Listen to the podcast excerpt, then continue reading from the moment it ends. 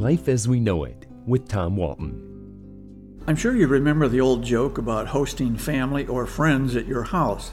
Fish and guests, the joke goes, start to smell after three days. If you ever stayed at my house, then this is not aimed at you. Lord knows that would be cruel and quite possibly untrue. You are welcome at my place any time, for a day or two. Then you must leave. Don't get me wrong, I'm always happy to see company arrive. I have a large family and a circle of friends, and I enjoy every one of them except maybe for one or two.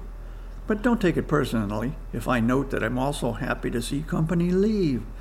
I mean, no offense. It was great to have you. Really. But after a few days of playing the gracious host, getting up early to start breakfast, coordinating activities that hopefully will pry everyone's eyes away from their cell phones, and making dinner plans for a little group, I'm ready for a break and some solitude. I think everyone needs some alone time, some me time, especially after smiling nonstop for, say, three days. Did you know your face can freeze in that position if you do not allow it to scowl now and then? So the moment my company backs out of the driveway and I wave goodbye one last time, I start a now familiar routine designed to restore some sense of normalcy. I sit myself down on the couch. I call the dog over. He jumps up on my lap and we sit there together, neither making a sound. The television is right in front of us, but I don't turn it on. At that moment, it sounds a lot better, silent and dark. After an unspecified period of time, say 15 or 20 minutes, it is now time to turn my attention to restoring the house to what it was prior to my visitor's arrival. There's laundry to do and bed linens to wash there are dishes in the sink to load into the dishwasher. Sometimes I will just wash the dishes in the sink by hand because there are few better feelings than that. It is not labor intensive, and everything smells really good when I'm finished.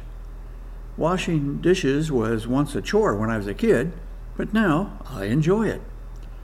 After all that is done, I run the vacuum cleaner. I dust and clean where necessary, and yes, I also mess things up where necessary. Guests who have moved things around thinking they are helping me be neat and tidy have sadly miscalculated. I know where the TV remote belongs, but too often my guests do not. If the settings on the remote have been changed to suit someone else's viewing preferences and not restored to mine, I am distressed and disoriented until I can make it right. If any furniture has moved a few inches, I spot the misalignment immediately. If the dog thinks I am unreasonable about all of this, he hides his feelings well. After all, what's the first thing he does when company arrives? He grabs his favorite chewy toy and hides it somewhere. He doesn't bring it back out until everybody is gone. Again, please don't misunderstand.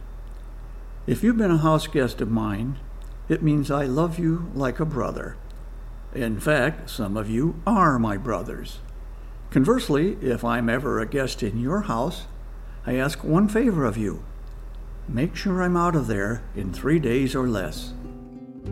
Life as We Know It is written and hosted by Tom Walton and is a production of WGTE Public Media.